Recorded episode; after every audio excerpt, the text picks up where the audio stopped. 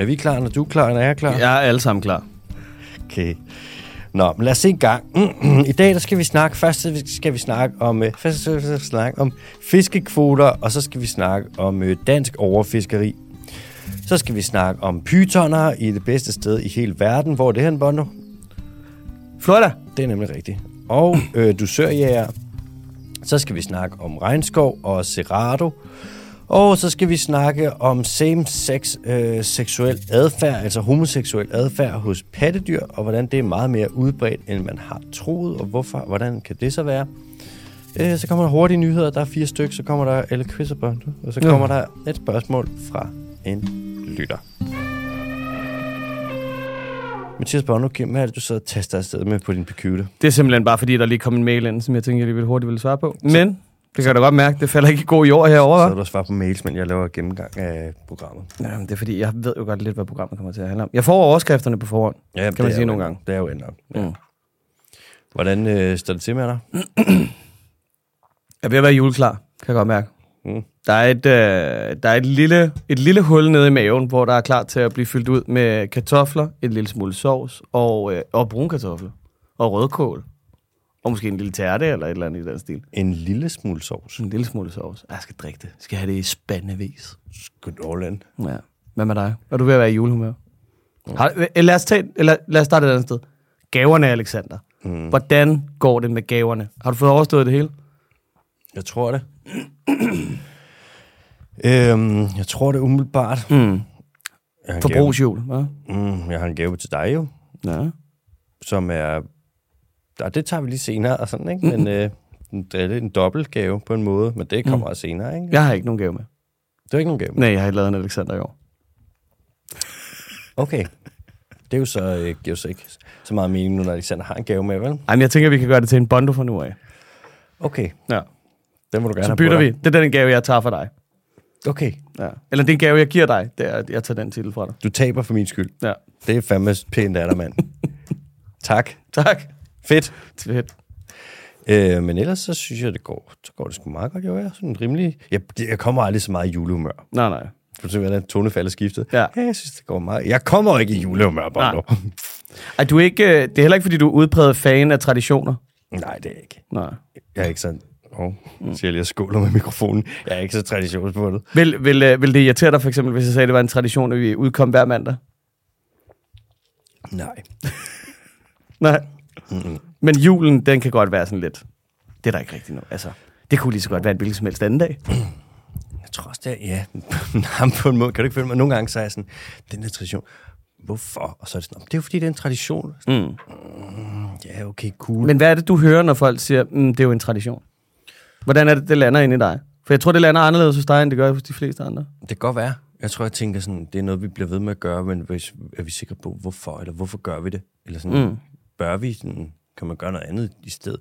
Jeg tror også, det er lidt nogle af traditionerne, så hvis det er noget, man gammelt, hvor det er sådan noget, kan det være meget fint, men jeg er alligevel sådan, det er jo også lidt sådan, ånd, ikke åndsfem, så der var traditionen, der kunne man have noget andet i stedet for, Mm. fordi at vi skal have mere vækst, vi skal have Vi skal have kolossal mere vækst, vi skal Kolossal have. Vi skal have grøn vækst. ja. Jeg tror, de fleste... Øh, jeg tror, hvis man kigger på det, det der cykliske samfund, som vi ofte har snakket om, hvor, hvor vi bevæger os meget på sådan en lineær linje mm. i forbrugssamfundet, Mm. så tror jeg, at traditioner er med til at gøre året cyklisk på en lille smule. Og så tror jeg, at når de fleste siger tradition, så siger de, kæft, jeg glæder mig til at se min familie. Jamen, det er også det, jeg tænker, det er jo det, det handler om, ikke? Mm. Det er de folk, man har dem sammen med. Mm. Og Men det så- bliver ofte pakket ind i noget underligt noget med det sådan noget. Jamen, det er jo fordi, at så skal vi have vædder. Mm. Altså, man sådan, ja, eller du kan bare sige, kæft, hvor kunne det være fedt at drikke en kop te med, og bare lige sidde og få nogle smørsjaskede vædder, Der skal videre på. der skal vædder på. Der skal videre, ellers kommer jeg ikke.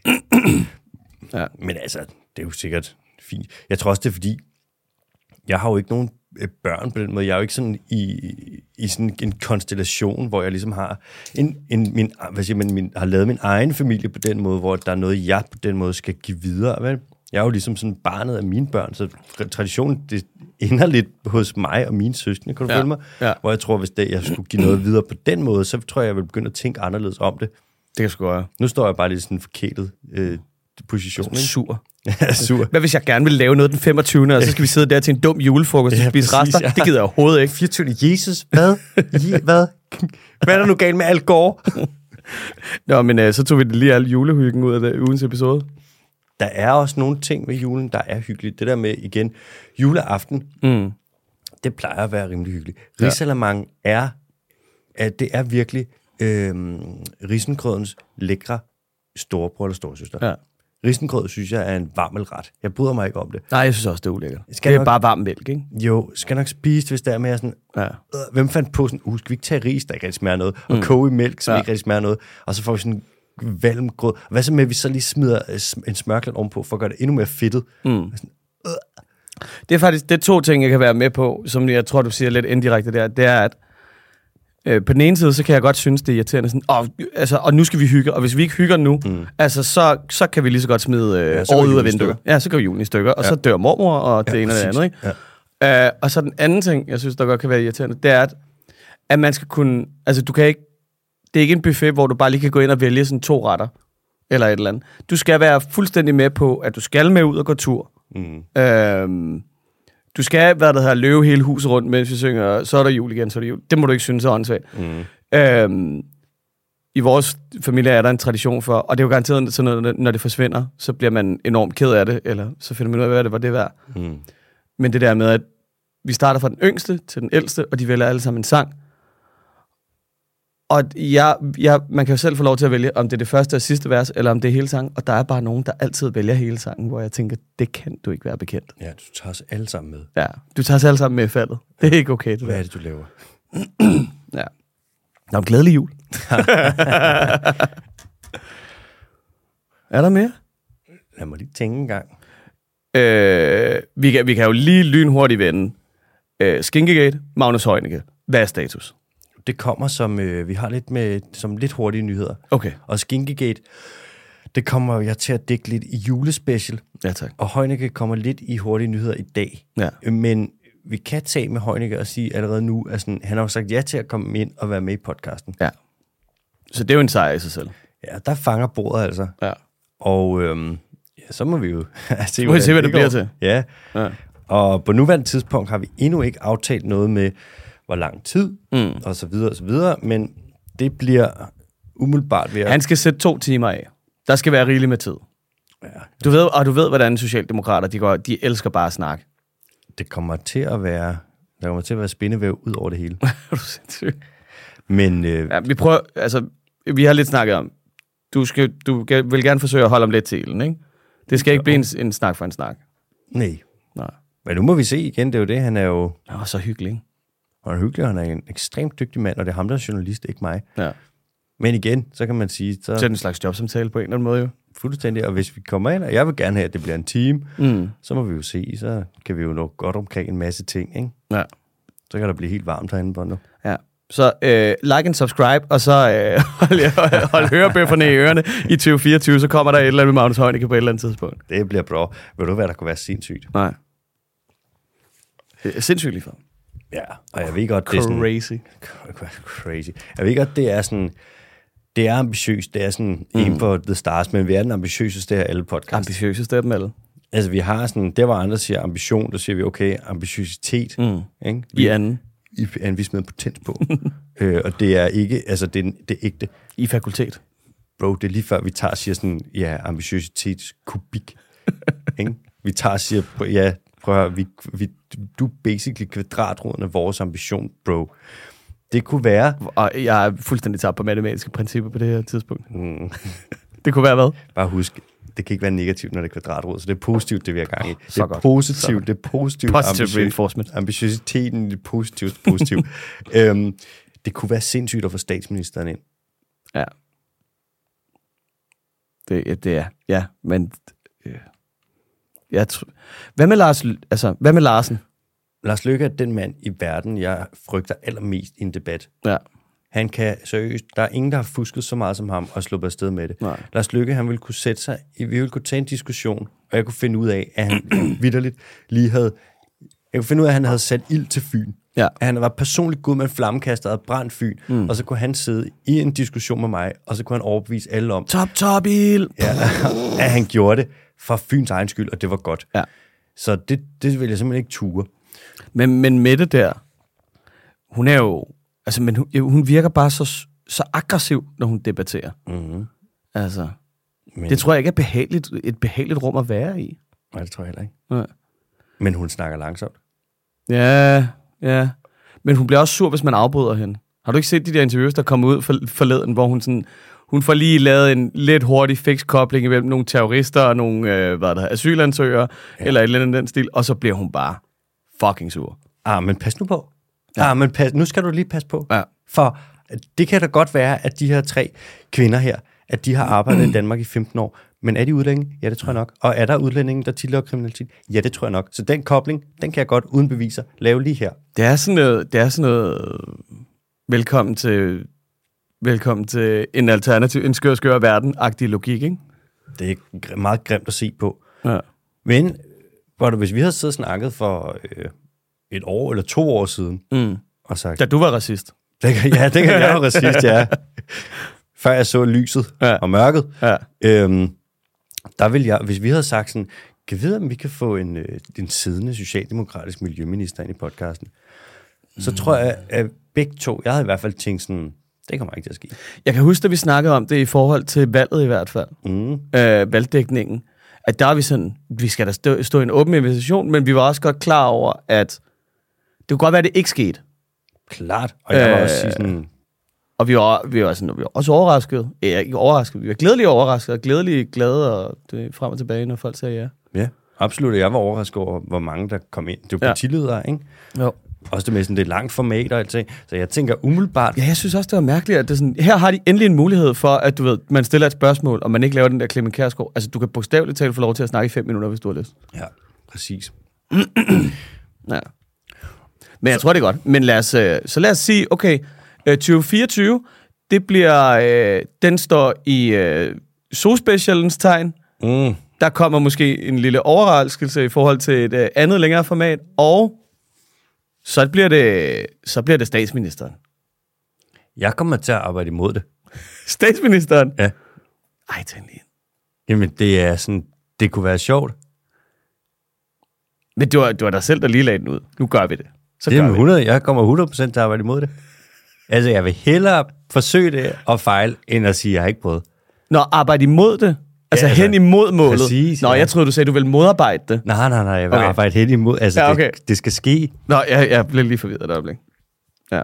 Nå, men så har jeg hørt vores 2024-planer. Det var velkommen til redak- redaktionsmødet. ja, jeg tænker også, kan du ikke se, det er jo fedt. Altså, prøv at tænke. Vi, men det har manifesteret sig selv langt hen ad vejen nu, de ting, vi har sagt. Så nu siger vi det.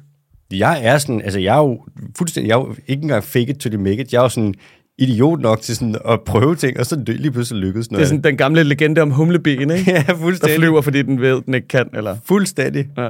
Og tænker jeg jo sådan, øh, det, jeg, har, jeg har jo ikke nogen journalistisk erfaring. Nej, eller du er heller ikke biolog eller noget. jeg Du har jo, bare læst Lademands leksikon. jeg, prøv, jeg blev færdiguddannet i hvad? Jeg kom ud og var klar fra universitetet i start 2020, ikke? Mm.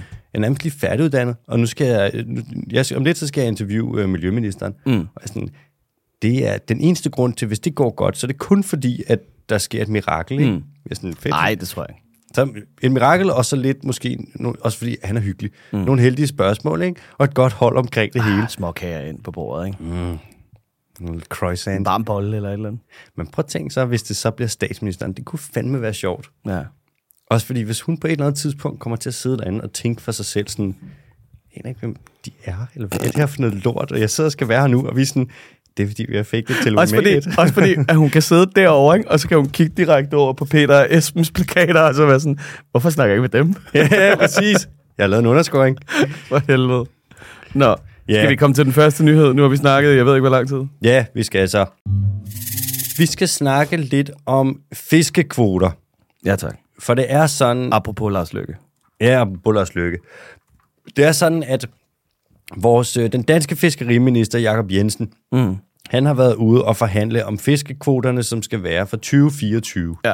Det er jo noget med, at de europæiske lande, de, ligesom, de lande, der er med i EU, de mødes hvert år, og så mødes de i blandt andet Bruxelles, og så sidder de og forhandler om, hvor stor en kvote på forskellige fiskebestande skal der være til de forskellige lande, og så videre, så videre, så videre. Mm. Og så har Jakob Jensen så været ude først og skulle forhandle en kvote på øh, en bifangskvote på torsk i den vestlige Østersø. Og lad mig lige forklare det en gang. For en bifangskvote, det er selvfølgelig, hvor meget bifangst af torsk du må have. Mm. Og grunden til, at man gerne vil have en bifangskvote på torsk, eller nu siger jeg nogen, det er en meget lille snæv, den nogen er en meget lille snæver gruppe. Det er dem, der bundtråler efter, i det her tilfælde, øh, rødspætte i den vestlige Østersø. De vil gerne have en høj bifangskvote, for når de fanger øh, rødspætter med bundtrål, mm. så kommer der torsk ind i bundtrålsnettet som bifangst. Ja. Og hvis de ikke må fange særlig meget bifangst af torsk, så bliver de jo nødt til at stoppe med at bundtråle efter rødspæt. Kan du følge mig? Ja, ja. Så Hvorfor bruger man ikke bare præcisionsfiskeri? Ja, det er fordi, at det, det hedder Danmarks Fiskeriforening umiddelbart. Altså, de bundtrål, det, siger, det er det eneste, der virker. Ja, okay. Alt andet, det kan du ikke, fordi der er skavsel. Så Ja. det, alt er umuligt, altså. Bare grøn net ned på bunden af havet, så bare slæve. Ja, ja, fuldstændig. Bare den havbund der, den skal bare... De siger, nej, havbunden, det er lige meget, det er jo, øh, det er jo mudder og sandbund. Og man sådan, ja, det er der sgu en grund til. Ja. Det er fordi, jeg har ødelagt hele lortet, mand. Ja, det svarer til, at man ikke kan gå ud og klippe græsset, fordi man pløjer hver dag. Ja, præcis. Ja. Og så er det sådan noget, der er ikke noget græs. Og sådan, nej, men det kommer der, hvis I lader være med at fucking pløje det. Lad det nu være. Øhm, men så er der så, det, der er noget, der hedder Havundersøgelsesrådet. Mm. Det er det, man kalder øh, ISIS, bliver det forkortet som. Det står for International Council for the Exploration of the Seas. De har hovedkontor her i København i øvrigt, mm. og det er dem, der laver de videnskabelige anbefalinger. Så når man siger, fiskeriet, vi skal sætte en kvote, hvad er en bæredygtig kvote? Det er så dem, der siger, det er for eksempel det her. Ja. Og hold nu fast, er det, og, det er jo, og det er jo videnskabeligt, ikke? Altså, Det kan jeg love dig. Det er baseret på, hvor mange fisk der er, hvor store de er, hvor mange nye fisk, der kommer til hvert år, osv. osv., osv. det er ikke sådan noget med fingeren i vejret, og så siger vi bare lige, nu vælger vi et tal. Mm, nej, Nej. det er det ikke. Og der er ikke så meget mavefornemmelse i det. Mm. Det er rimelig legit. ISIS, ja. de har styr på deres lort. Øh, ISIS har så sagt med den vestlige Østersø, der mm. siger de, hvis det skal være bæredygtigt, hvis torsken skal komme sig, fordi den er fuldstændig kollapset i den vestlige Østersø, så må I max fange 24 ton om året. Okay. Så tager Jakob Jensen hen, forhandler kvoter for den vestlige Østersø, og ved du, hvad han forhandler sig til af bifangskvote? Ved du, hvad den er på? Hvad- Er, vi, er, er, står den i anden? Tre- 340 ton. Okay, det er langt forbi. Det er 14 gange, det er mere end 14 gange over de videnskabelige anbefalinger. Og det, altså, er der, noget, er der noget med, at ISIS ligesom har sagt, og det her, det hvis I strækker den, det her, det, det er det yderste punkt. 24 er det yderste punkt. 24 er det yderste punkt. Ja. De, altså det bedste vil være nulkvote, fordi bestanden er kollapset. Ja. Så kommer han hjem, og Jacob Jensen siger så, at det her det er jo så positivt, fordi så kan rødspætte tråleriet, det kan fortsætte. Ja. Som en lille øh, konsekvens af det her, så er det blevet ulovligt for lystfiskere. Altså hvis dig og mig, vi tog fisketegn og stiller os ud med en fiskestang.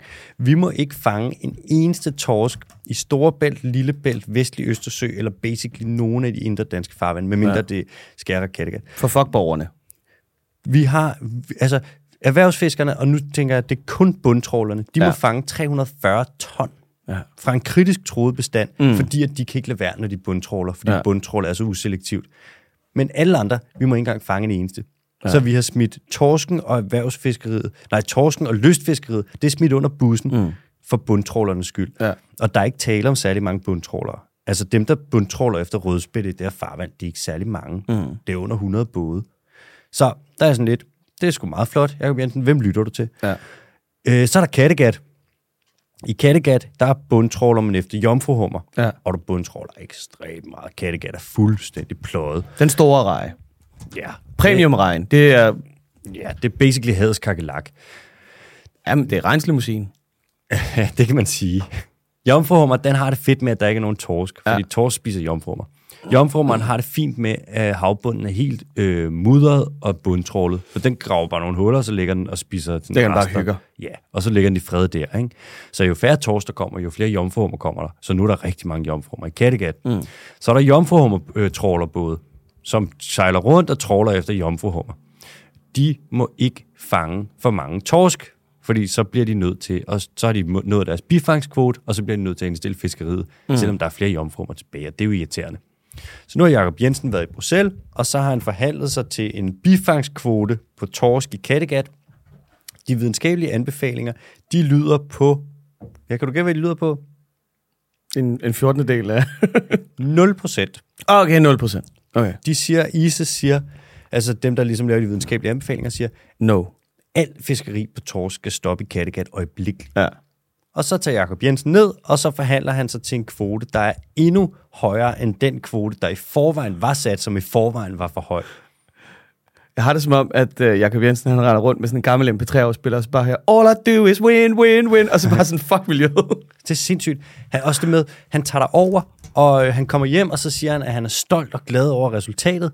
Og så øhm, siger han også, at øh, det her det er jo gjort for at tilgodese jomfruhummerfiskeriet, mens vi passer på torsken. Og sådan, Ja. Hvordan passer du på torsken, dude? Det er en kritisk troet bestand, og du vil lade jomfruhummertrålerne smide den direkte ind under bussen. Og det sygeste ved det hele er, nu når torsken selvfølgelig har det af helvedes til, fordi vi overfisker den, altså det er jo statssanktioneret. Fiskerne gør ikke noget, de ikke må. Det er ministeren, altså det er ham, der ødelægger det. Det er Ja. ham, torsken uddør i det indre farvand på grund af Jacob Jensen. Og mens man ser det, så kommer fiskernes lobbyorganisation, Danmarks Fiskeriforening, som ligesom er dem, der skubber ham ud i det her, vil jeg gætte på. Og så siger de, ja, de skarver der, de tager så også mange torsk. Og jeg sådan, Jacob Jensen er ikke en skarv. Nu stopper jeg. Det er simpelthen... Jeg skal øh, ikke kalde Jakob Jensen en skarv. Jacob Jensen er sgu ikke en skarv. Nu holder jeg op. Øhm, og så er der lige den sidste. Den sidste dårlige nyhed for, for fiskeriet. Yes. For Jakob Jensen, han tog også til Bruxelles, og han sagde, at han havde en liste, hvor der var nogle ting, der stod øverst. Og det var for eksempel det her med en høj bifangskvote i Kattegat på den kritisk troede torsk. Pisse fedt. Og så var det også, at han ville kæmpe for, at ålefiskeriet kunne fortsætte i Danmark. Sådan.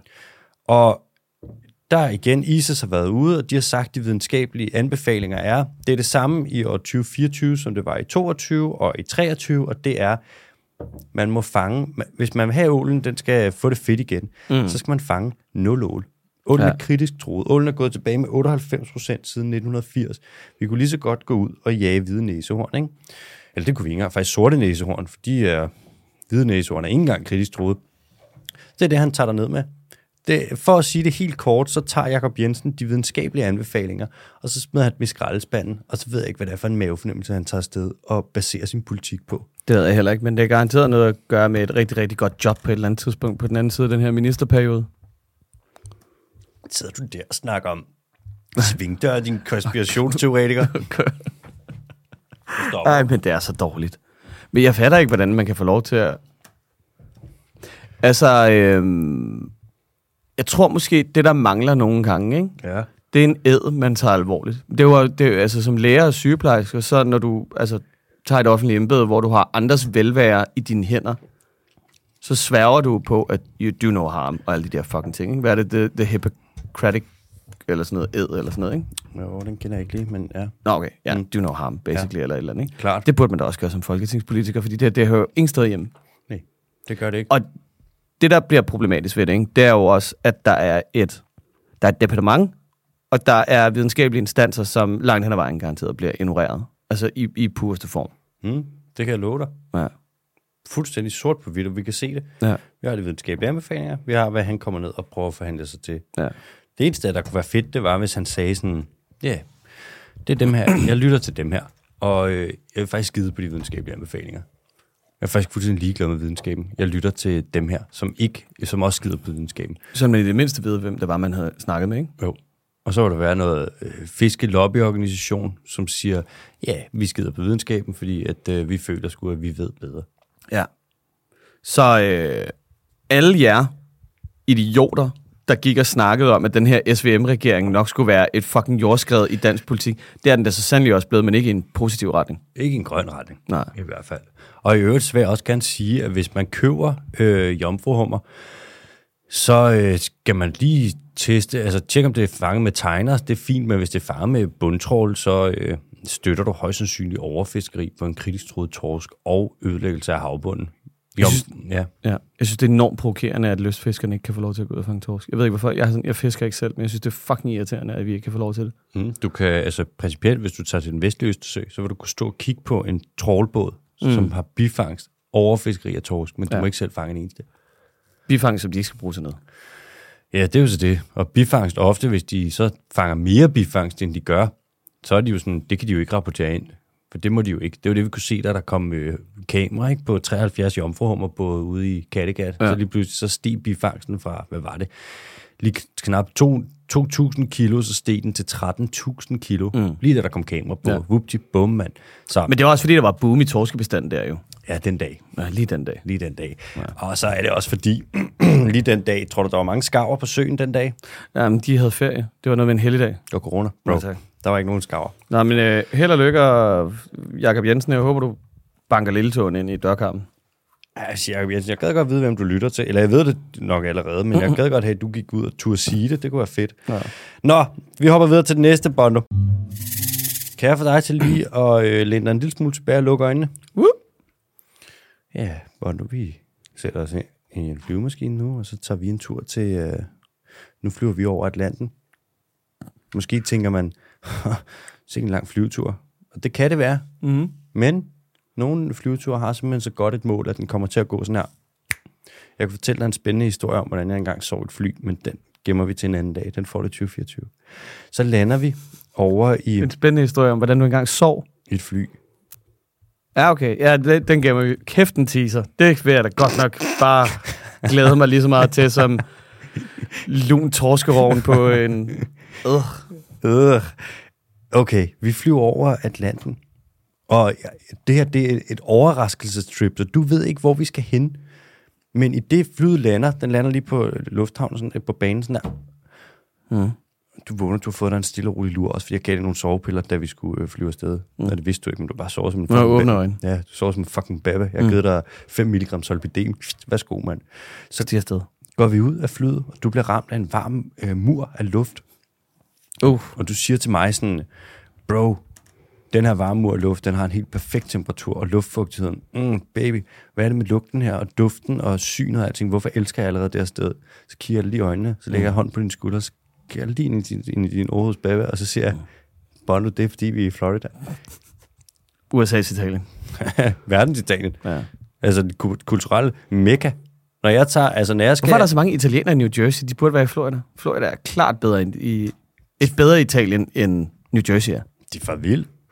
Altså, når jeg tager og skal, når jeg skal sætte min meditationsskammel op og lægger tæppet ud, mm. så peger jeg det mod Florida. Det er Mecca, som er Florida. Det er jeg peger det mod. Og i Florida, Mm. Hvad og nu sker er der? vi færdige, nu er vi landet over, nu Ja. kører vi ud af sted med nyheden, ikke?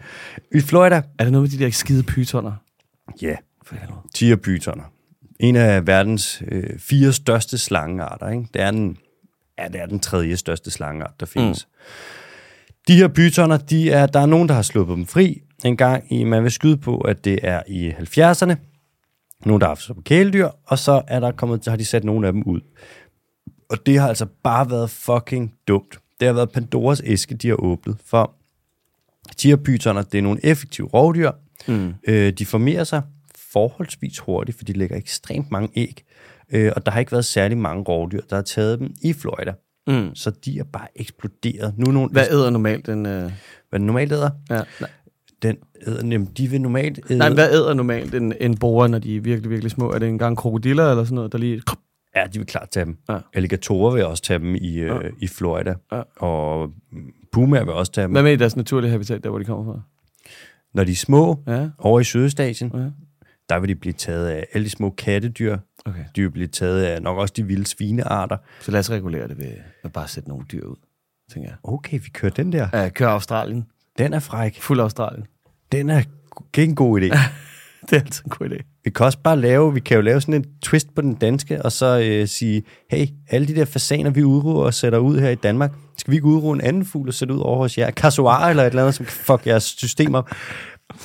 De vil, øhm, de her tierpytoner, de, der er fucking mange af dem nu. Mm. Et estimat lyder på, jeg læste et estimat på omkring 300.000 af dem, og de æder alt, de kan få ind i munden. Altså, de spiser selvfølgelig, det er jo primært vivldyr, ikke? Mm. men de, det er kaniner og ræve og pungrotter og hejrer og... Kan du huske Red Dead Redemption 2, når man skal ud og finde fjer? Mm. Mange af de der fugle, du skyder der, mm. sådan noget herons og alt sådan noget, ikke? Mange af de arter, der er der, når du ligesom er i det, der tilsvarer Florida i øh, Red Dead Redemption 2, det er nogle af de arter, der i virkeligheden nu bliver mere og mere truet på grund af tigerpyton. Okay, fedt. Så til alle jer, der spiller Red Dead Redemption 2, Ja. glid lige ned i Florida en gang. Kig på fuglene, og så ved I, hvad vi snakker om. Ja. Og apropos Rip Hejremanden. Altså, skud ud. Hvad for noget? Hejremanden. Nå ja, for helvede, han er død. Ja. Rip. Ja. Mm. Sikkert liv. Den tager vi lige senere. Den tager vi senere. Øhm, der er nogle arter af dyr, som er gået tilbage med mere end 99 procent på grund af de her pytoner, der simpelthen bare æder det hele.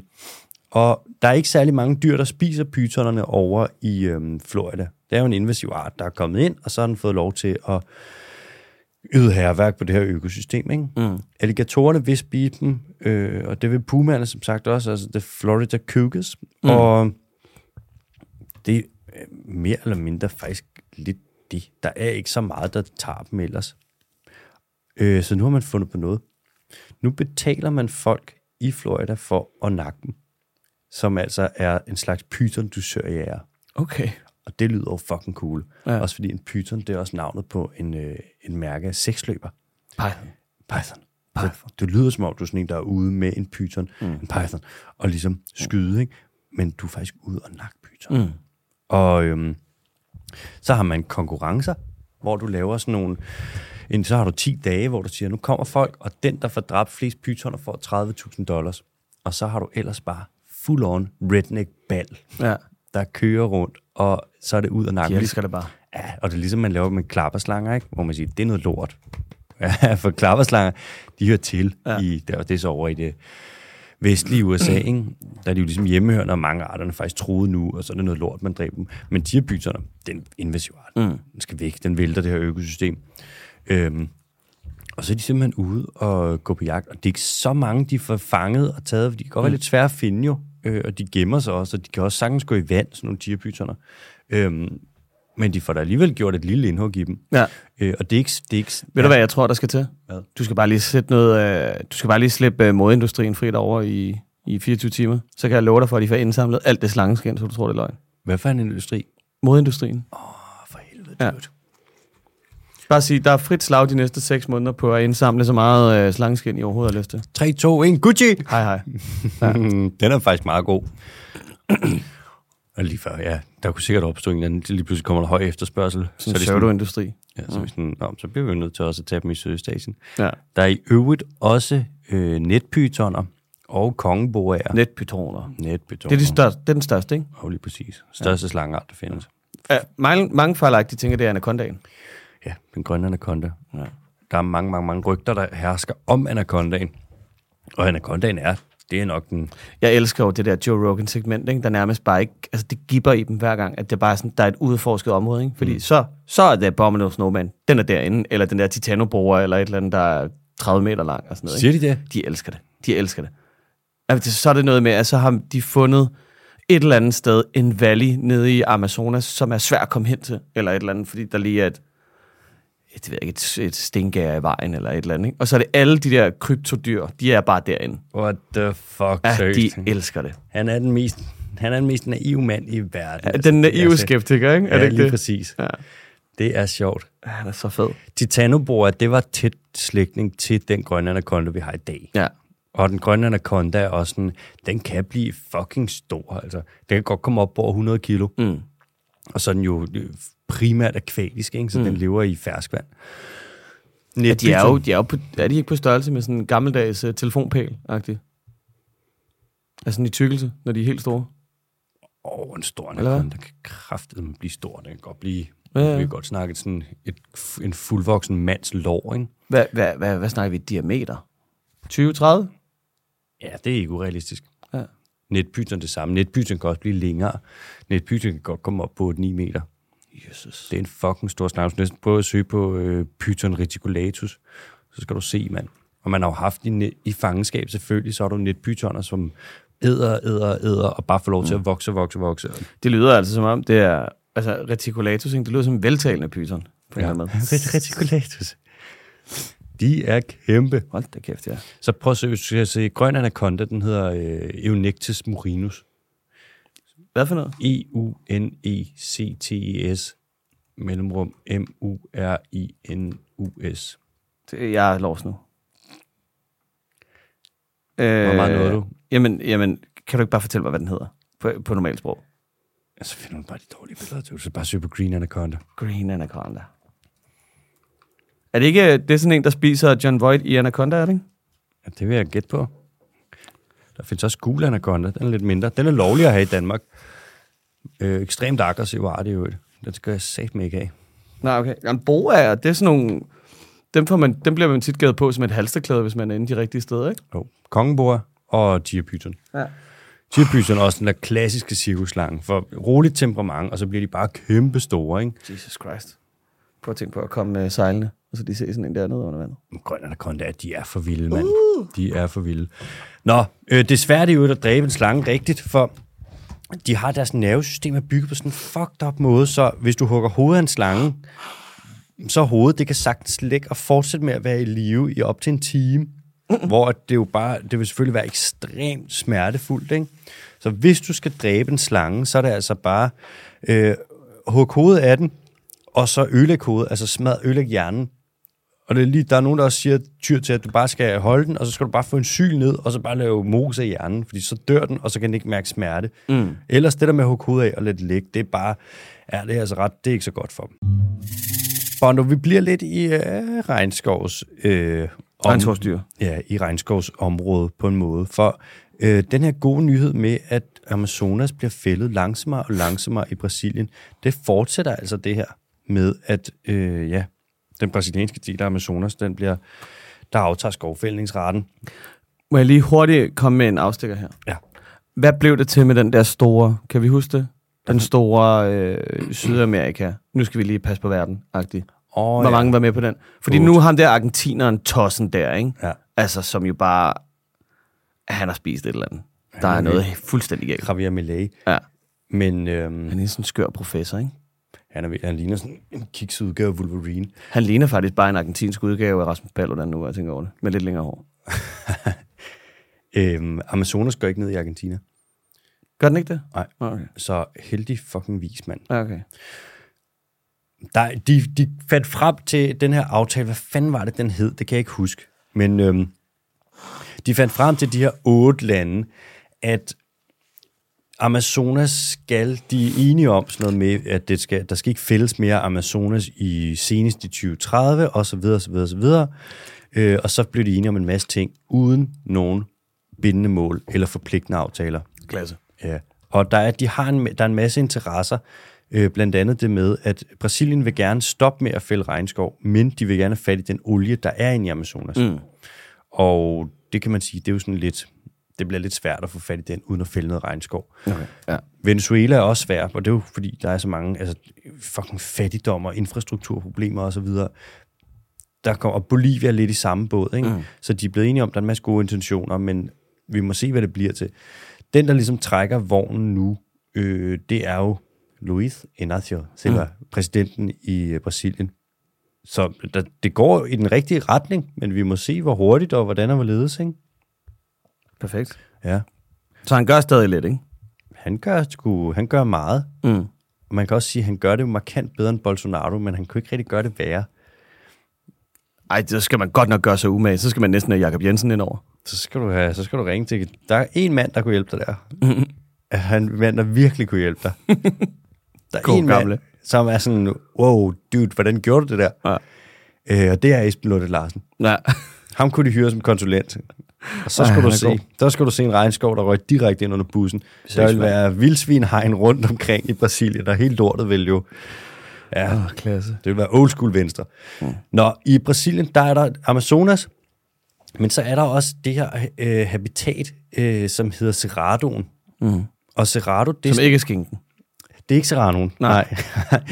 og Cerrado, det er en slags tropisk savanne. Det er sådan, det ligner på mange måder, ligner det faktisk lidt savanne, som man tænker på den klassiske savanne fra Afrika, ikke? Mm. Og der er også, der er nogle træer på savannen, og det er også et, et, et un- rimelig unikt habitat, hvor der er mange, der er mange endemiske arter. Og mig bekendt, så bare i den brasilianske Cerrado, der findes der over 200 arter af pattedyr. Så vi snakker også høj biodiversitet. Øhm, og Cerradoen findes sådan lige til højre for, og lige syd for øhm, Amazonas, og fylder altså et kæmpe stort areal. Men den bliver fældet og ødelagt hurtigere og hurtigere. Og det, der er nok to årsager til det. For det første, fordi sådan, ja, why not, mand? Mm. Det er jo bare landbrugs, øh, det er jo soja og øh, kvæg, som bare spreder sig, ikke? Men der er også det med, at der kommer flere og flere ordninger, aftaler osv. osv., der skal beskytte Amazonas og regnskov, men Cerrado, mm. det er ikke regnskov. Så lige pludselig, så er det som om, så bliver pilen bare rettet derover, ikke? Der er også det med, at EU har lavet sådan en ting, der hedder, at fra og med 2025, der må man ikke længere importere produkter, som har ført til ulovlig afskovning. Man sådan, nå, men der står ikke noget om af Cerrado, egentlig. Nej. Og det tror jeg, at der er nogen, der har lugtet. Det ser i hvert fald sådan ud. Så nu i år, der blev Cerradoen ryddet hurtigere, end man nogensinde har målt, at den blev ryddet før. Men, Det har sgu da godt, var. ja, Men men så kan vi lidt igen. vi, er, vi skifter gearbånd, og nu skifter vi over til Cerrado-gearet. Øh, til gengæld kan man sige, øh, INPE, som er sådan, øh, ligesom lidt sådan øh, Brasiliens svar på NASA, det er dem, der overvåger øh, sådan noget satellitdata og kigger på afskovning i Brasilien. Mm. INPE, det her store institut, de er basically Eduardo Klein. Ja, jeg skulle til at sige det. Der er mange mennesker på Eduardos post herovre. Ja, ja, men det er det, altså en Eduardo, eller et helt institut, ikke? Ja. Jeg ved godt, hvad jeg vil vælge. Konversionsraten, den er Ja. ret høj. Shout out, Eduardo! Kan jeg vide, om han er begyndt at lytte med? Og bare tænker, hvad er det for nogle tosser? det er jo et spørgsmål, om han nogensinde stopper. Ja, jeg tror, han er en robot. Det tror jeg også. Jeg tror, han er en blæksprut. Øhm, der er også det med Cerradoen, som er ret sjovt. Det der med både navnet, ikke? Mm. Men også det med, at den falder ind i gruppen af sådan nogle sydamerikanske øh, habitattyper, som har sådan nogle lidt sjove navne, og som er meget karakteristiske for Sydamerika. Ligesom øh, Katingaen, mm. som ligger lige op til Cerradoen. som- Katingaen? Katingaen, som mm. er sådan en slags, en slags ørken. Og øh, Patamon, som jo også ligger, det er jo sådan det der meget fugtige landskab, som ligger oppe i Andesbjergene. Det der nærmest har sit eget økosystem. Fuldstændig. Øh, ligesom de der tepuis, som ligger i Venezuela. Kan Nu skal du bare lade være med at sige dumt navn. Du bliver ved. det? Jeg bliver bare ved. Det er det, at det er sådan... Og hummusen. Og, og så er der Hobusen. Tepuis, kan du huske de der flade, de der tabletop-bjerge, Ja. som nærmest ligger som øer? Det vi skrev til Eduardo. Shout out, Eduardo. Ja. Og det man også var sådan, messager. "Det er ikke mig." Bor, jeg har sådan, nej, I skal snakke med hinanden. Snakke Nå, med de hedder messager, fordi det er spansk for bord. Ja. Okay. Og så ligger de Una ligesom, mesa para cuatro personas. por favor, Por favor. i cuatro cervezas, sí. y después cuatro más. Ramon i pan. og øhm, de ligger jo ligesom øer, de her underlige flade bjerge, ikke? Mm. Der er sådan en ø, der ligger ude i skoven.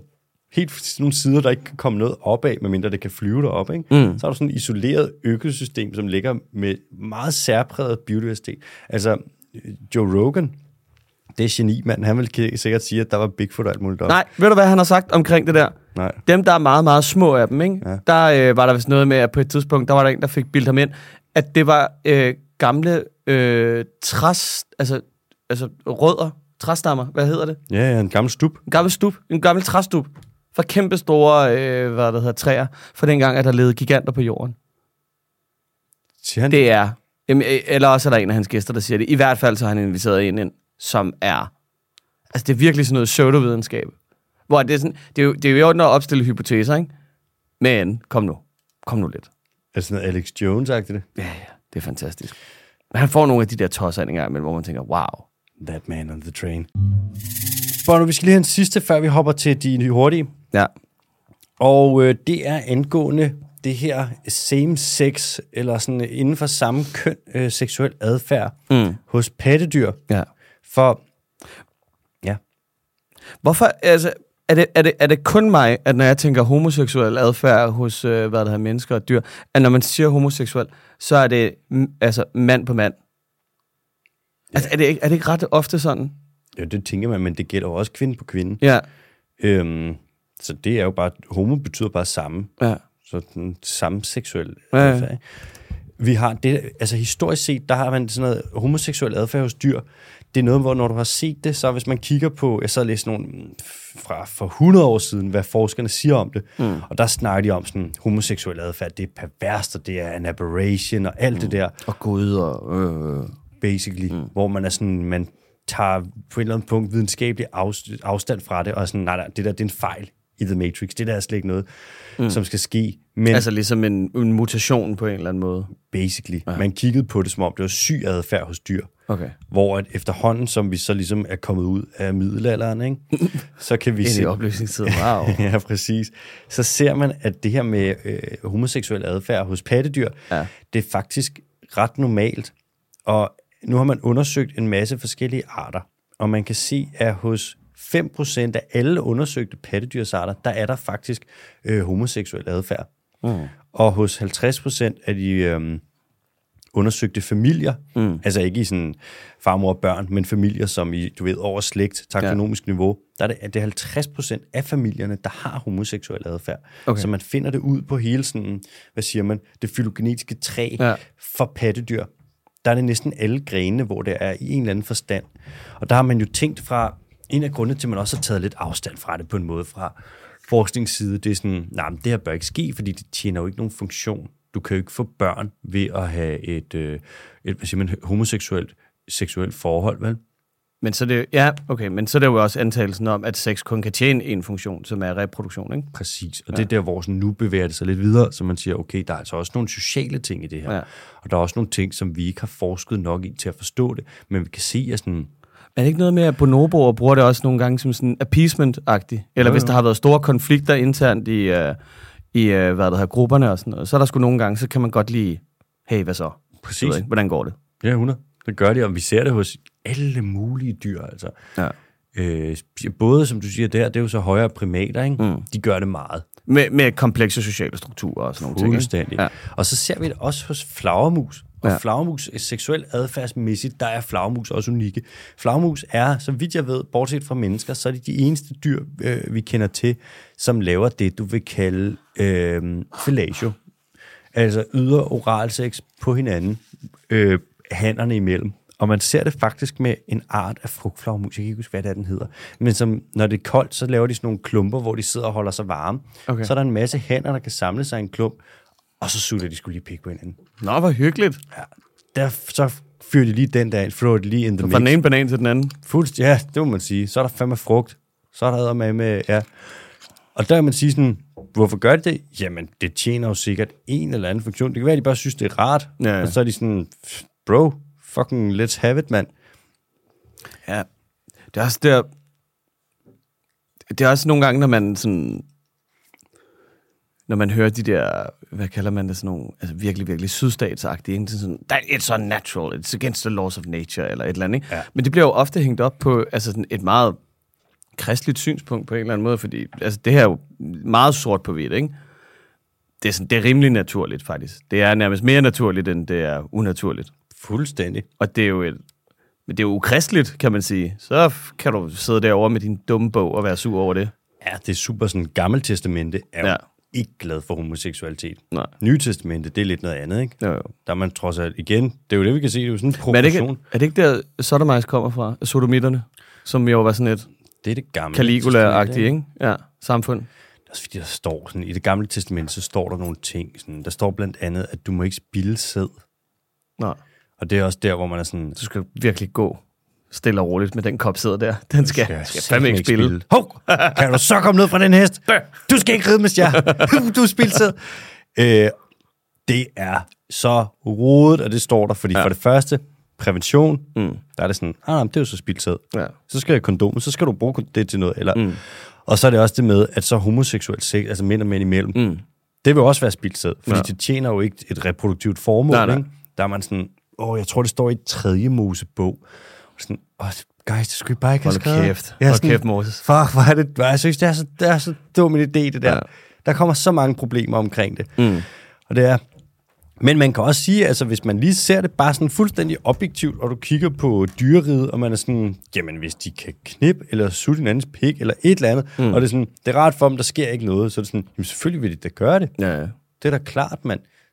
Altså jo, så der er ikke, altså der er ikke nogen naturligt rep produktivt argument for at gøre det, men der er heller ikke noget naturligt socialt argument for ikke at gøre det, kan man sige. Langt den vej jo. Ikke som jeg, altså der skulle det være sådan noget klassisk med, at der jo altid er, vi vil forbruge energi på det.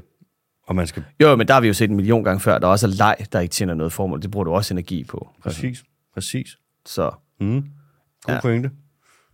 Så det er noget, man ser nu, og det kommer mere og mere frem, og mm. nu er det også det med, jeg ved ikke præcis, hvor meget man har undersøgt det med. Jeg ved ikke, man også har set det øh, hos nogle fugle, øh, men jeg ved ikke, hvordan med hos krybdyr og padder og så videre. Forestil mig, at valer også var tosset med det. Valer, klart. Det er pattedyr. Ja. De er også, der bliver også bare knippet. Ja.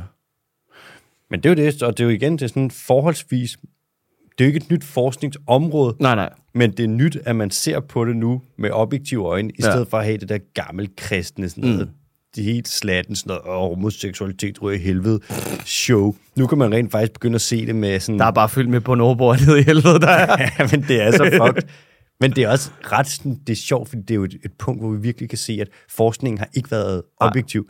Forskningen har været præget af, at man igen har siddet fast i et gammelt syn, ja. Hvor man var sådan, homoseksualitet er dårligt. Ja. Og det gør man ikke mere. Så nu kan vi se, at forskningen rykker sig, ikke? Det kan også være, altså ja, så lad os håbe, det, det breder sig ud i resten af samfundet. Ja, for helvede. Nå, Bono, vi skal til de hurtige. Ja, tak, boss. Øh, den første, den tager lynhurtigt. Mm. Det er ret farligt at være ranger i Colombia for tiden. Altså sådan en, der render rundt og passer på natur.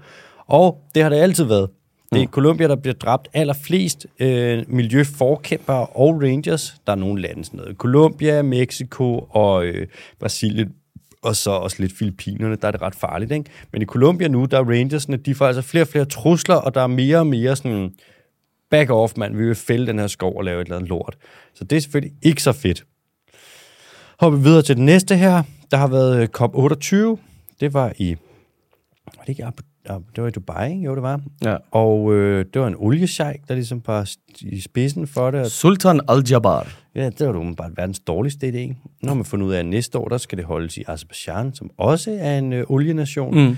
Der vil jeg sige, det er umiddelbart... Men de har et fedt Grand Prix. det er Formel 1 rigtigt, Grand Prix. Ja. Nå, det er selvfølgelig, ja. Ja. Og de er, og de er også gode til Grand Prix, faktisk. Er de de har det? vundet et par gange, ja. Ja, okay, nå, men så er det godt nok. Ja. Ja. Så tager jeg det tilbage. Altså, det er umiddelbart en dårlig idé at holde det i olienationer, men yeah. så må det være. Og nu har man fundet frem til nogle ting. Altså, det var lige ved at gå lidt galt til sidst, øhm, fordi at sådan, selvfølgelig, du holder det i en olienation, mm. og den fossile lobby er så overrepræsenteret dernede. Det er fuldstændig sindssygt. Men man endte med, at det var lige før det blev skrevet ind i den der aftaletekst, der kom ud af det, at fossile brændsler skal ikke udfases. Mm. Og sådan, åh, det skulle faktisk, det ville ikke være så nice. Så kræftede der var faktisk en, der var rigtig, rigtig god til at sørge for, at det blev skrevet ind, at det skulle udfases. Som virkelig sådan, Og det var Sultan Al-Jabbar. nej, Nå, okay. men det er en, du godt kender. Okay. Og det er der, hvor man er sådan, ja, vi har drillet ham lidt, men det der, det Nej, det gør godt. du fandme ikke. Det gør du ikke, det her. Jo. Er det, er det, er det Dan med Dankortet?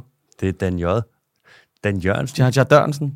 kom ned, og man kan sige meget, og sådan, men hvis du kigger på det, sådan, hvad vi laver i Danmark, og hvordan den danske politik bliver ført, osv., osv., der er det sådan, ja, flat, come on, mand. Vi kan ikke engang leve op til 2025-målene. Mm.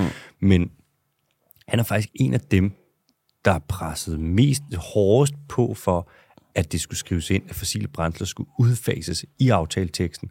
Så der kom et lille julemirakel i år. Ja, og det, det må vi fandme give ham. Det der, Ja. det er fandme godt lavet. Godt arbejde.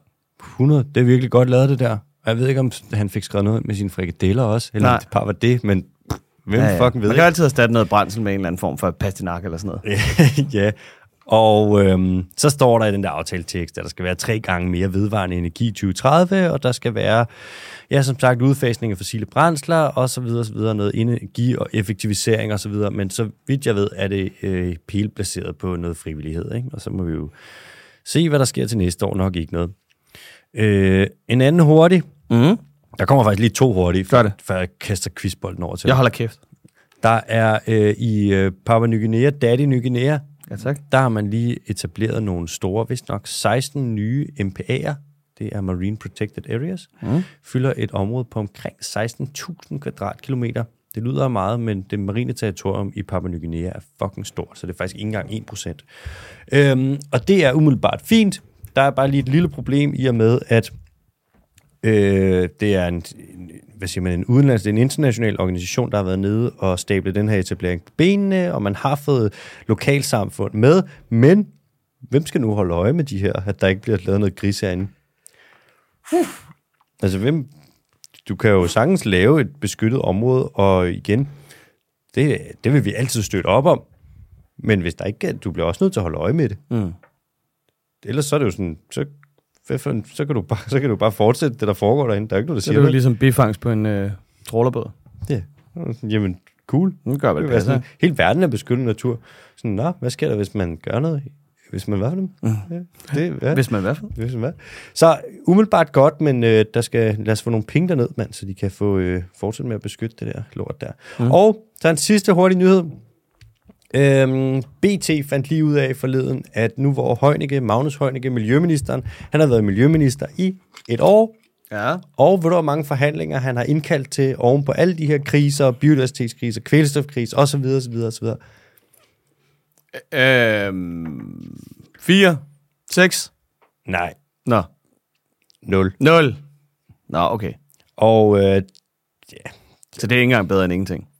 han har indkaldt til 0. Jeg fandt lige, øh, prøv at For høre, helvede, mand. prøv at høre, det er BT, der afdækkede det. Og øh, det sjove er, efter de afdækkede det, prøv at høre det her. Skal de være... Lad være med at sige, at han er indkaldt til et eller andet ligegyldigt. Så kommer her BT's artikel slutter af med. Magnus Heunicke svarer ikke på, hvorfor ministeriet indbød til forhandlinger om nul-missionszoner 8 timer og 13 minutter efter BT's henvendelse. Ej, hold kæft. Det er så dårligt. Så prøver jeg det her. Det er ikke alene den politiske opposition, som er utilfreds med Miljøminister Magnus Heunickes arbejdsindsats. Utilfredsheden findes også blandt grønne organisationer og eksperter i miljøet. Så prøver jeg den her. Vi, det er det citat, vi står på en brændende platform, og der er ikke vedtaget noget ny lovgivning. Og så kalder han sig for hadesminister, siger Stig Markager, professor på Institut for Bioscience på Aarhus Universitet og ekspert i havmiljø. Siger han, Go Stig. det er virkelig langt, langt over lukketid. Heunicke har ekstremt travlt. Der bliver nødt til at være lovgivning på plads, inden landmændene begynder at pløje i 2024, og det er om fire måneder. Ej, for helvede. Så ja, Det er virkelig dårligt. Det er lidt, øh, det, er lidt det politiske svar på, når et barn kommer til at gøre skade på et andet barn, og siger sådan, ej, ej, så slå mig. Agtigt. Mm. Det, er bare sådan, det er den sidste udvej. Det, øh, hvad, hvad, hvad sagde du? Har jeg ikke indkaldt til noget overhovedet på de, ja. alle de her kriser? Øh, øh, vi, vi, vi har faktisk, det er fordi, ja. vi, har, vi har gået og planlagt det her med i rigtig, rigtig lang tid. er præcis. Ja. Det er fordi, vi skulle lige have alle med. Ja, ja. Så ja, nu må vi se. Det kan være, at han vil sætte et bord på det, når vi skal have ham ind i podcasten. Spændende. Jamen, det kommer han nok til at snakke om. Skal vi hoppe til en quiz? Jeg har taget, jeg har taget en lyd med. Okay, Så spændende. øh, nu er vi tilbage på lyd, ja. Så nu kører vi lige sådan her. Øh, let's, let's go. okay, er du klar? Ja. Up, up, up, up. The fuck. That's an animal. Må jeg lige få den igen? Ja, to sekunder.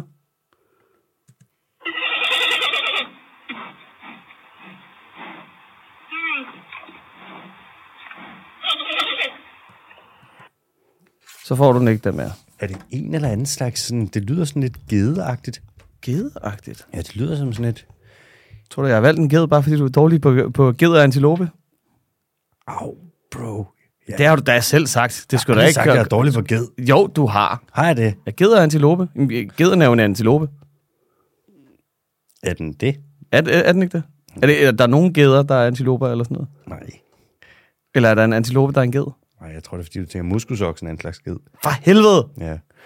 Er det Du er en... dårlig. Nå nej, gedens minister. Det er jo dig. Er det en uh, takin? nej, desværre. Vil du have ikke gætte det? Nej, På lyden. næste. Okay, cool. Okay, så kommer her. Oh, kom her. Oh, skal se. Hvorfor hopper den rundt? Ugens dyr er ikke domesticeret som sådan, men er ikke aggressiv over for mennesker. Ikke aggressiv over for mennesker. Ikke domesticeret som sådan, så vi har dem sådan... Lige... Okay, bum, bum, bum, bum, bum. Altså lad mig sige det sådan. Fodrer du den, så kan den sgu godt bare hænge ud i din stue, tror jeg. Lidt meget opryd- oprydning, men... Øh, Okay, så det er i hvert fald et terrestrisk dyr, det er helt sikkert. Og fodre den, det, vil, og det, det lyder ikke så fuglet. Jeg vil gætte på, det er i hvert fald et pattedyr. synes du måske, Zoom er aggressiv over for dig, eller hvad? Den kan du da også bare fodre og holde i dit hus. Ja, yeah, bro. Okay. Har du nogensinde kælet med en zoomal? Ja, så gang. Okay, okay. Hvad siger du til det? Jamen, jeg siger, kan det være en... Og det må være et dyr, som... Hvad fanden kan det være? Det lyder ikke som sådan noget... Det lyder ikke rigtigt som en el. Mm. Eller sådan det. Jeg tror også, vi har kun hørt sådan nogle eltyre, når de står og råber. Og de er rigtig sådan... Øh. Det lyder ja. ynkeligt og surt. Ja. Kan det være... Ah, den er fandme svær. Som en ødelagt sækkepip. Mm. Det har jeg altid sagt om elen. Det lyder som en ødelagt sækpip. Ligner også en. Ja, du, hey, du ligner en ødelagt sækpip. Og det kan det være en... Øhm, det er ikke sådan noget dromedar-kamel, for de er jo domesticeret. Det er heller ikke sådan noget alpaca lama show, for de er jo også domesticeret. Okay, skud ud til, hvor, øh, hvor sindssygt, at øh, alpakaer ser ud, når de bliver øh, født. Altså, det ligner jo bare sådan et dødt skelet, der bare ligger. Har du set det? Lille scruffe. For helvede. Okay, kom med næste. Kom, kom et bud. Har du, har du et eller andet form for bud? Lama, det er forkert. Lort. Okay, så øh, ugens dyr er lettere end krabat. Den bliver omtrent 180 cm lang og vejer 85-125 kilo. Så er det fik vi lige nogle dimensioner på. ja, 180 cm lang Mm. og vejer 85-125 kilo. Det er i hvert fald ikke en fugl, så.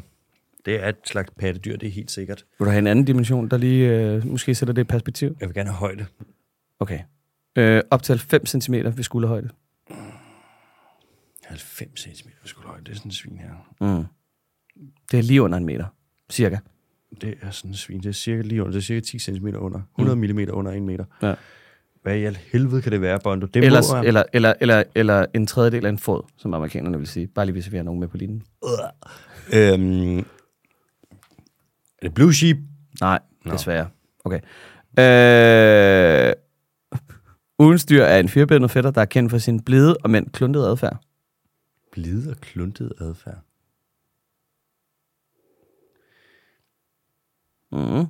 Hvad fanden kan det være? Ja, hvad fanden kan det være? Tag os med på rejsen. Hvad tænker du? Jamen, jeg tænker, at det er, vi er over i sådan noget øh, forged-agtigt.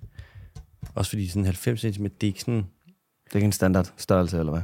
Nej, jeg tror, jeg sådan... Måske for en mellemstor hund. Stor mellemstor hund. Stor mellemstor hund, bro. Du?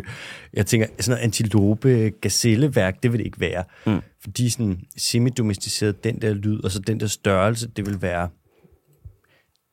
Det er et forholdsvis kompakt dyr, det her. Det er ikke sådan en... Nej, det er jo ikke en ibex, for dem har vi jo ikke domesticeret. Det er heller ikke sådan noget mountain goats og alt sådan noget. Det har vi jo heller ikke rigtigt. Jeg tror heller ikke, det vil være sådan en... Jeg giv mig en mere. Okay, cool. Bla, bla, bla, bla, bla, bla, bla, bla. Ugens dyr har sort og hvid pels. Den er pels, så er det ikke en fisk. tak. Mm. Det er en mærkelig sumal. Mm. Meget stor mærkelig sumal. Sort og hvid pels. Ja. Kluntet adfærd. Ikke domesticeret, men heller ikke aggressiv. Det er lidt af en krabat, 90 cm over ryggen. Eller skulderen. Det var en sjov lyd. Lidt kluntet. Meget blid. Kluntet og blid. Det lyder lidt som mig. Hvad fanden kan det være? Mm. En panda? Det er en panda. Nej, Jo, det er. det er løgn. Det er en panda. Siger den sådan? Åbenbart. What the Jeg tror ikke, det er, så, jeg tror ikke, det er den, den standardlyd, men jeg fandt, du ved, sådan en lille panda, der siger sådan. oh, what? Hvor ja. mærkeligt. Ja. Så vi var på panda den her uge. God damn, så har vi været, så har vi sgu også været der. Ja. Sindssygt. Mm. Det er mærkelig lyd, var. Det må man sige. Den lyder sådan, ja. Og, ja, og forresten, øh, til alle jer, der er rigtig, rigtig søde, at sende, øh, hvad det hedder, lyde ind, eller et eller andet sjovt faktum omkring dyr, og hvis jeg skal tage dem med ind som en quiz til Alexander, så husk at sende dem øh, til mig, og ikke på den dyriske team, øh, hvad der er Instagram, fordi at øh, den har Alexander adgang til med hans små fine øjne, så nogle gange, så kan det godt være, at han lige kommer til at se det, før at jeg ser det. Nej, bro. Det læste jeg aldrig beskrevet det. Jeg sender dem altid direkte videre til dig. Ja, ja, sekretæren. Nå, øh, Spørgsmål. Ja, tak. Okay, jeg starter her. Det, og den her gang, der er det fra en, der har gerne vil være anonym. Det er måske meget god ord. Er det er. Hej jer, dejlig podcast. Vi ikke sætte lidt ord på jeres holdning til juletræssalg? Er lidt fuld, så undskyld, hvis det lyder dumt. Vi godt juletræ ikke er dyr, så ved ikke, om det passer i jeres format. Eller jo, det tror jeg, det gør. I snakker meget om klima. Rigtig god aften, og sov godt og vågn endnu bedre. Kommer, der, griner. så kommer der en besked senere. Der, Gud, hvor to- tokrummende er drunk text in podcast. Formuler det lige igen med en lavere promille. Hej, kloge klimapanel. Jeg er kommet i et dilemma omkring, hvorvidt jeg skal købe et juletræ i år. Selvom det ikke er nogen hemmelighed, at julen rummer knap så mange bæredygtige traditioner, har jeg svært ved at vurdere, hvor stor en sønder juletræsindustrien er i denne sammenhæng. Kan man, godt, kan man have god samvittighed, hvis man investerer i et økologisk juletræ? Er juletræer med klumpløsningen, genbrugelig plastikjuletræ, eller er julen bare klam og bør stoppes? Mm. Ja, og det er jo der, hvor jeg vil sige, at julen er klam, og den bør stoppes, og så bør vi arbejde mere. Øjeblikkeligt. Øg arbejdsudbud, Mm. og vi Men jo- fisktorsken. Ja, hvis vi kan afskaffe en helligdag, så kan vi også godt afskaffe julen. Afskaffe julen, arbejde mere. Ja. Ha' en god dag. Jeg vil sige, lige for at tage det bagfra, øh, plastikjuletræ, det skal man ikke købe. Nej. Plastik er jo lavet af olie, ikke? Eller det er lavet af... Ja, det er det jo faktisk. Ja. Så det vil umiddelbart være noget af det mindst bæredygtige, du kan få. Det er et eller andet lort, der er fremstillet et eller andet sted på beskidt vis, og det er grimt, og man vil højst sandsynligt smide det ud, ikke? Juletræ med klump, det ved jeg ikke, hvad er. Hvad er juletræ med klump, nu? Hjælp. Jeg tror, det er, øh, hvad det hedder, hvor at du tager det op med rødderne, og så stiller du det ind, og så planter du det ud igen. Okay, ja, det vil så umiddelbart være bedre. Øhm, invester i et økologisk juletræ. Økologisk juletræ er bedre end konventionelt juletræ. Mm. Man kan sige, at økologiske juletræsplantager, der vil kunne være lidt mere øh, liv, om end ikke meget, end der vil i konventionelle juletræsplantager, mm. som er ørken. Straight up ørken. Altså, det er bare noget lort fra start til slut. Ja, ikke hvis du spørger Esben Lunde Larsen. Jamen, det gør jeg sgu heller ikke. Spørg ham lige. Bro, Spørg ham lige. bro, er det godt det her? Det er natur. Det er natur, det her. Ligesom alt det andet. har du set den her fine Lego, jeg har købt? Åh, oh, fuck ham, mand. Nej, Øhm, ikke for, nej. Nej. Er Nu skal det jul? ikke blive politisk. Nej, det er jul. Jeg vil sige, øh, økologisk juletræ bedre end konventionelt juletræ, øh, men som udgangspunkt, der... Juletræ er en mærkelig tradition, Bono. Mm. Det med, at man fælder et træ for lige at sætte det ind i stuen, og så står det derinde i nogle dage, og så smider man det ud. Mm. Hvor mange juletræer er det, der bliver smidt ud om året? Jeg tror, det er et sted med 2 og 3 millioner juletræer. Og sådan, det er meget træ. Ja. Hvis man tager de danske juletræsplantager, det areal, de fylder, det er altså ret stort. Mm. Og der kunne være for eksempel ægte natur eller skov i stedet for. Ikke? Så kan man sige, okay, men så skal vi så ikke bruge juletræer? Og jeg sådan, jamen det skal vi jo nok. Det er jo en tradition. Ja, ja, det er en Men- tradition, det er vigtigt. Men hvis man kan finde... Det er limen, der binder samfundet sammen. ja, det er ligesom shots til den mørtel, holder brænder sammen. Ja. Snaps. Øh. Jeg så Signe Venneberg sagde forleden sådan, find dig en stor gren, der er faldet ned, og sæt den pænt op og pynt den. Mm. Og så smid den ud, når du er færdig, hvor jeg sådan, ja. Ja. det lyder kraftigt med bæredygtigt. Men altså, ja, man kan jo ikke afskaffe øh, juletræer på den måde. Så. Og så, jeg tror, det vi snakkede om sidste gang, det var, om der var nogle alternativer til det. Og det var jo bare det der med, hvis I alle sammen er enige i, øh, hvad der har opgangen, så køb for helvede et stort juletræ, og så stil det med, midt nede i gården, og så mødes alle dernede klokken 7, og så kan I se hinanden i øjnene ligesom juleaften, og så opstår der et magisk øjeblik, og så er det pissehyggeligt. Eller tag ned på torvet. Der er altid et torv et eller andet sted med et kæmpestort juletræ, Ja. øh, hvis I gerne vil undgå dem. Hvis det er så livsvigtigt for jeres øh, juleaften, så kør. Men øh, lad være med at købe plastik. ja, plastikjuletræ er dårligt. Ja. Så Så laver vi barkflis. Jeg hørte også noget med, at man kunne købe nogle juletræer, som var sådan nogle, hvor du, de var nærmest til låns. Mm. Og så var de ligesom, ligesom det, du sagde før med roden, ikke? Mm. Og så ved jeg ikke, om de bliver plantet ud. Det er ligesom... Det ryger i det er samme pulje. Er det det? Ja, ja. Det er jeg ret sikker på, det er pisse dyrt. Øj. Jamen altså, du ved, der er en, der skal hive det op, ikke? Det er 500 kroner i timen lige der, garanteret. Så skal det transporteres, og så skal det plantes ud igen. Det er nok også yderligere 1000 kroner i alt det der. Holy fucking shit. Der kan du også få en flaske champagne. Ja. Hvor nu, jeg har ikke mere.